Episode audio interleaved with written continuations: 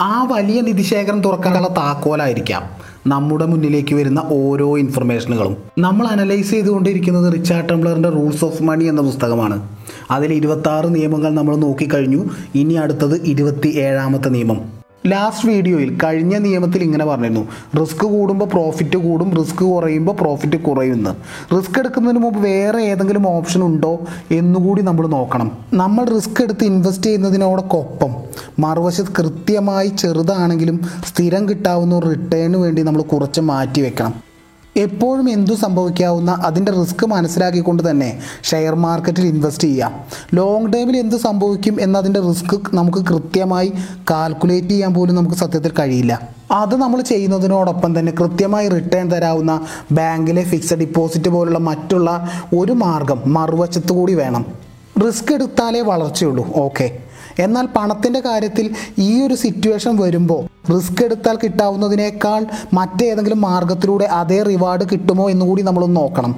എപ്പോഴും പണത്തിന്റെ കാര്യത്തിൽ ഇങ്ങനെ ഒരു ചിന്ത കൂടി ചിന്തിച്ചതിന് ശേഷമേ റിസ്ക് എടുക്കാൻ പാടൂ.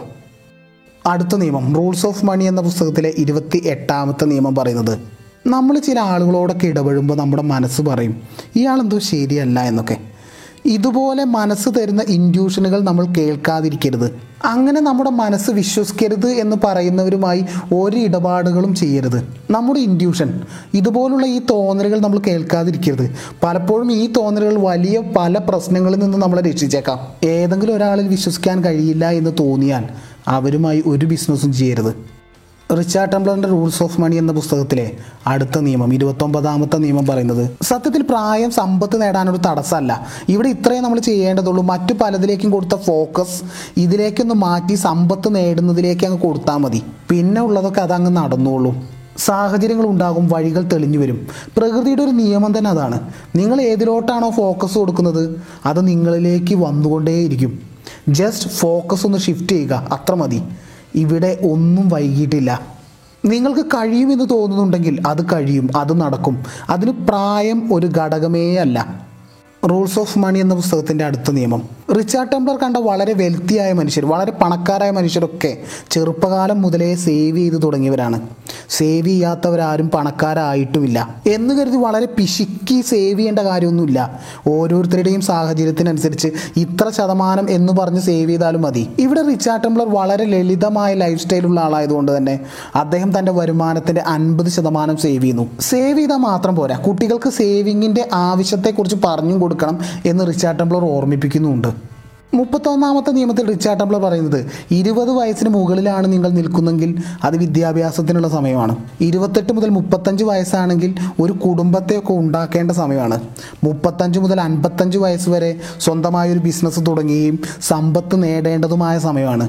ശേഷമുള്ള ലൈഫ്. ഈ കൊമേഴ്ഷ്യൽ ലോകത്തു നിന്നൊക്കെ റിട്ടയർമെന്റ് എടുത്തിട്ട് സ്പിരിച്വാലിറ്റി ഒഴിവ് സമയത്തെ ആസ്വദിക്കുക അങ്ങനെയുള്ള പല പല കാര്യങ്ങൾ ഇഷ്ടമുള്ളതൊക്കെ ചെയ്യേണ്ടതൊക്കെ സമയമാണ്. ഇതിലെവിടെയാണ് നിങ്ങൾ നിൽക്കുന്നത്?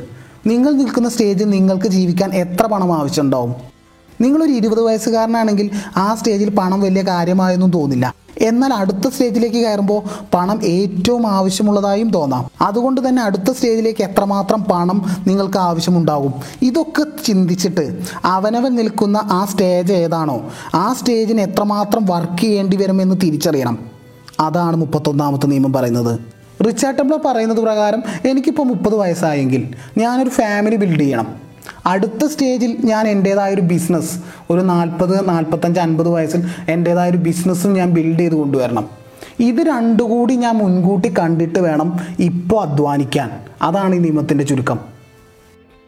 റിച്ചാർഡ് ടംബ്ലർ അടുത്ത നിയമത്തിൽ മുപ്പത്തി രണ്ടാമത്തെ നിയമത്തിൽ പറയുന്നത് കഠിനാധ്വാനം ഇനി ആവശ്യമില്ല എന്ന അവസ്ഥ ഉണ്ടാകുന്നതുവരെ കഠിനമായിട്ട് അധ്വാനിക്കുക. നമ്മൾ നോക്കുമ്പോൾ പണക്കാരൊന്നും അത്ര ഹാർഡ് വർക്കൊന്നും ചെയ്യുന്നവരൊന്നുമല്ല നമ്മൾ വിചാരിക്കും അവർ സ്മാർട്ട് വർക്ക് ചെയ്യുന്നവരാണ് അതുകൊണ്ടാണെന്നൊക്കെ. എന്നാൽ സത്യത്തിൽ അവർ ഈ സ്ഥാനത്ത് എത്തുന്നത് വരെ ഹാർഡ് വർക്ക് ചെയ്തിരുന്നു. മറ്റാരേക്കാളും ചെയ്തിരുന്നു. അതുകൊണ്ടാണ് അവർ അവിടെ എത്തിയിരിക്കുന്നത്. കൂലിപ്പണിക്കൊക്കെ പോകുന്ന ആളുകൾ വെയിൽ കൊണ്ട് കഠിനാധ്വാനം ചെയ്യുന്നത് നമ്മൾ കാണുന്നുണ്ട്. അവർ പണക്കാരാവുന്നില്ല. ഇവിടെ ഹാർഡ് വർക്ക് എന്ന് ഉദ്ദേശിച്ചിരിക്കുന്നത് ഇങ്ങനെയുള്ള അധ്വാനത്തെ അല്ല. കൂടുതൽ അധ്വാനിച്ചാൽ കൂടുതൽ നേടാൻ കഴിയുന്ന മേഖലയാണ്. നമ്മുടെ അധ്വാനം എത്രമാത്രം പ്രൊഡക്റ്റീവ് ആവുന്നുവോ അത്രമാത്രം വാല്യൂ കൂടുന്നുവോ അതൊക്കെയാണ് ഹാർഡ് വർക്ക് അങ്ങനെ നമ്മൾ ഹാർഡ് വർക്കൊക്കെ ചെയ്ത് ഒരു ഫ്രെയിം വർക്കൊക്കെ ഉണ്ടാക്കി വെച്ചാൽ ഒരു ബേസ്മെന്റ് ഒക്കെ ഉണ്ടാക്കി വെച്ചാൽ പിന്നീട് എന്റെ ലക്ഷ്യത്തെ വേഗത്തിലെത്താനും കൂടുതൽ നേടാനും എന്താണോ സഹായിക്കുന്നത്?